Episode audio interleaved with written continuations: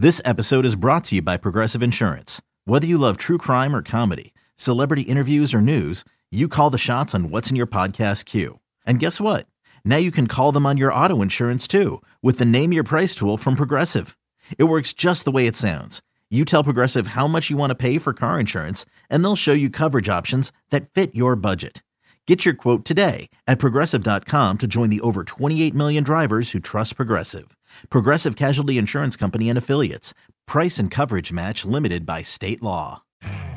You could spend the weekend doing the same old whatever, or you could conquer the weekend in the all-new Hyundai Santa Fe. Visit HyundaiUSA.com for more details. Hyundai, there's joy in every journey. The ninja's here. He's part of part of our staff while we're here. You had a question for him that you asked me to ask, but I want you to ask it. Oh, I just wanted to hear any like uh, good stories about Dave Niehaus. You know, if you have any like stories you could bring up, Yeah. share with the crowd. Well, first of all, he was he was as good as it gets, and um, was very gracious to me, and you know he suffered just as much as the fans did. Yeah. You know, it was We could tell. it, it was apparent. I, I was talking to this, st- saying this to somebody the other day about Rick Rizzs is pe- perennially upbeat, optimistic. Yep. The sun will come up tomorrow, if not like in, in an hour. And so, and you know, so Rick is so you know very very optimistic, and Dave would let it kind of. He, you know, he he kind of wears his emotions on his sleeve during a game. It's like you know, if somebody made a mistake, or gave up a you know bases loaded walk, or failed to get a bunt down. You know, you could hear it in his voice. He wasn't sugarcoating it, and um, but he was he was so good at making a game that was a blowout loss sound like it was the most important game in the world. Just the way he would talk about maybe the fact that they'd gone to the you know World War II museum or some some something Oh, that yeah. was in the city they were visiting, or even just down in Arizona during spring training about something they did during the day. He was just so good at weaving stories and making them you know, part of the game, even though they weren't part of the game, it was more of a way to just keep the listener interested. And I, I think there's an art to that that, you know, a lot of the guys today don't have um, that that certain uh, flair for that. the storytelling is now it's a lot of a lot a lot of numbers, a lot Yeah. of analytics. Yeah. So, yeah, I mean, um, some of the stories I probably wouldn't be able to tell uh, Sure. and get away with it. But uh, he he definitely was colorful. He was definitely um, uh, you know just a great family guy. His wife Marilyn and their kids, and um, Marilyn and I are Facebook friends, so she'll always make a comment on like my grandkids or something like that. But um, when he when he passed, it hit me really really hard. Yeah. And Kevin Cremin, who's the longtime producer and engineer for the broadcasts, you know, he was with Dave through the whole the whole shooting match, and um, it was tough for guys like Dave, uh, like Kevin, who you know they were like partners, business partners for seven months out of the year. Yeah. So um, that became like their second family for all those guys. And so, and Dave was, you know, so well respected in the business by other um, broadcasters and other teams. So you could tell that he had, even though he was working in a smaller market, that he was definitely big league all the way. By the way, he, you could see him treated. I, in I think it was 2002 through 2006.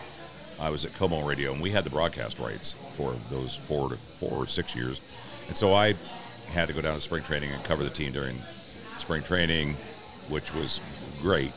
But I'd get to sit in the booth with him because I wasn't doing the public address announcing there. So I'd get to sit in the booth with him during the game, and then once the starting pitcher got uh, taken out, I'd go to the clubhouse and get some audio with them. Um, but uh, you know, it'd be guys coming in that were not even on the roster and numerically, and it's like guys coming in to pitch, and they're like, yeah, well, they got you know 72 now. John Jones coming in, and he t- turned the mic off, and he goes, "Who the hell is this?" And that's So, what the fans are doing at home. Yeah, yeah, and he didn't, you know, he's like, Definitely had some Harry Doyle from uh, yeah, Major League for sure in, in him. Yeah, yeah. So yeah, he is a great. I, I'm I miss him every every year, and and he does that uh, welcome back baseball poem that he reads at the beginning of every year, and I tear up every year at that. That is. I know. I was going to ask you about that. I know um, at the beginning of the year, also, the Mariners do a great job. Have a young child come out from Make a Wish and run the bases. That must be one of the more heart wrenching things Yeah. that you have to talk about, but it's so special and so cool. What Yeah, it is. Do. It is really cool. And the first year they did it, um, I didn't know that we were going to continue to do it every year. I thought it was maybe just part of the opening of that of that particular season, since it was the first season. And I'm so glad they've kept it in. And it's it's uh, you know been really cool uh, when when we had you know Jay and and Dan and Junior and those guys would you know come out of the dugouts and wait for the kid coming home, and yeah, I mean that just super emotional, super, uh, you know, just a, a great feeling. And again, you know, you're right. The Mariners do a great job of producing these games and putting the, the pregame stuff together and the in-game stuff together. They've won awards that they give out. There's an award they give out kind of like a you know a Grammy or an Emmy, and they do it in for for game presentation and sports franchises, and the Mariners uh, perpetually win those awards. Major League Baseball presents Big League Tips. Here's how to figure an earned run average. First of all, take the total number of earned runs that you've allowed, say 20. You divide that by the number of innings that you've pitched, let's say 80. Now that'll give you a figure, 80 into 20, of .250.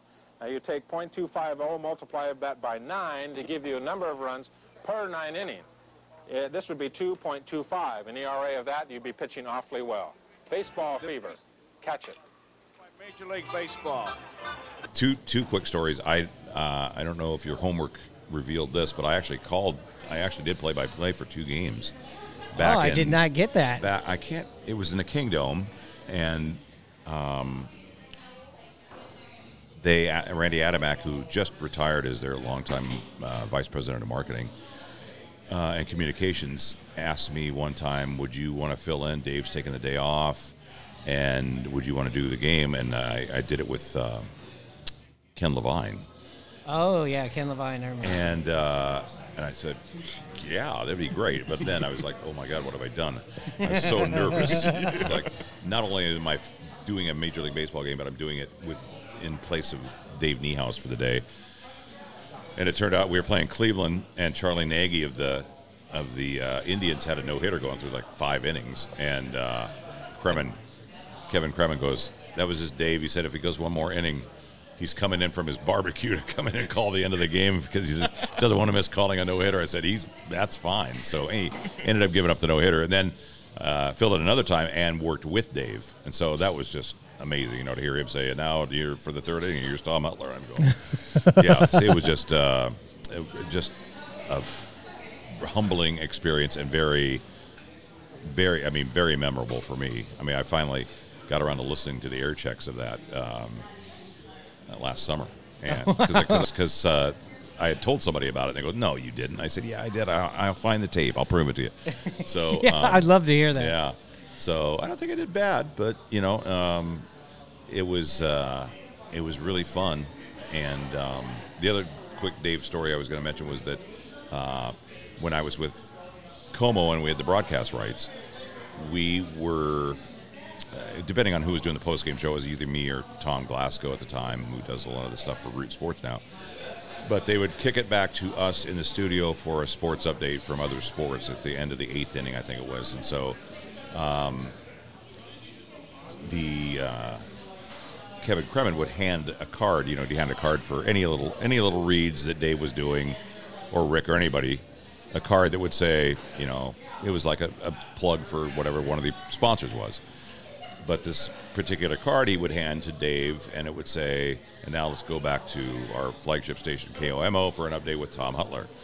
So that's the only reason we could think that this happened. But when it did happen, um, he came back from the break, and I can't remember the Angels pitcher. Uh, Scot Shields? Steve Shields? Scot Shields? Scot Shields. Scot. Shields. He goes, now, all right, we're back. Now Scot Shields is here to face Tom Hutyler. And and he goes, boy, he- he'd like to face Tom. And then I- But I just thought, what the heck? So Cremin said the only thing I can think of is that he just had seen your name on that card and it was just in his mind when he went back to call the game. But I thought I've had that on tape somewhere, and now it, it, we had a big crash of our system that had all of our audio in it. So I, it's no more. It is no more unless you know Kevin knew what particular game it was, which wouldn't surprise me. But uh, that was yeah. Tom Hutyler got the bat in the big leagues. Dave Niehaus said it. There it was. that, that, that is great.